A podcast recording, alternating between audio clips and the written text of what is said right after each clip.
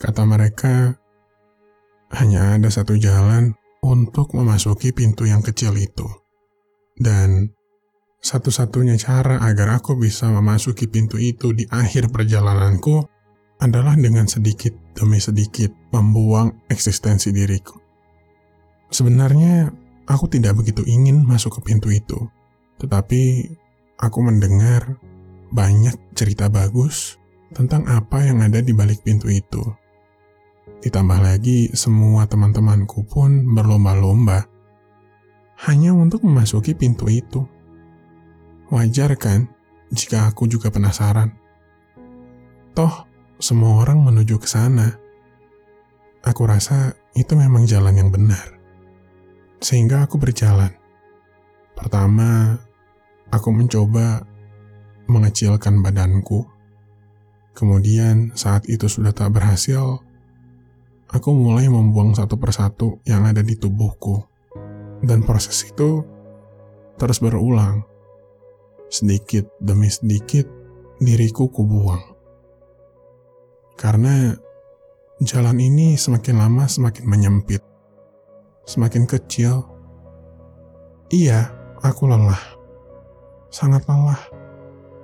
Bahkan, aku sempat berhenti bukan untuk menengok ke belakang, karena aku tahu tidak bisa lagi aku mundur ke belakang.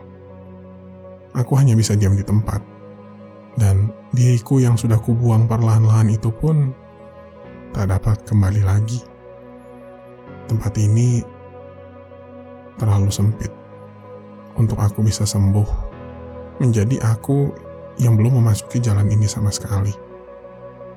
Untungnya di tengah perjalanan, aku melihat cermin.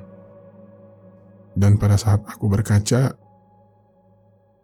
aku melihat bahwa masih ada satu hal yang akan tersisa di akhir perjalanan ini, yaitu harga diriku. Iya, kadang aku teringat tempat yang kutinggalkan orang-orang yang aku rindukan, makanan yang hangat, gelak tawa yang berkumandang. Iya, kadang aku teringat.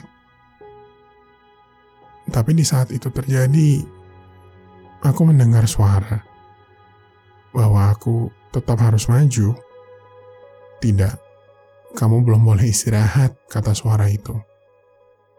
Saat ini pun, aku masih tak tahu ada apa di balik pintu itu?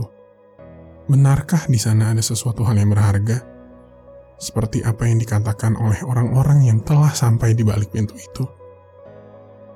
Ataukah ini semua hanyalah hayalanku belaka? Aku masih tak tahu. Hanya saja, seiring waktu berjalan dan semakin jauh kakiku melangkah, aku tak lagi tertarik dengan apa yang ada di balik pintu itu. Aku hanya ingin hari di mana kakiku tak lagi sanggup berjalan adalah hari di mana aku merasa bangga atas apa yang telah kutinggalkan. Dan aku berhasil berjalan sampai sejauh ini.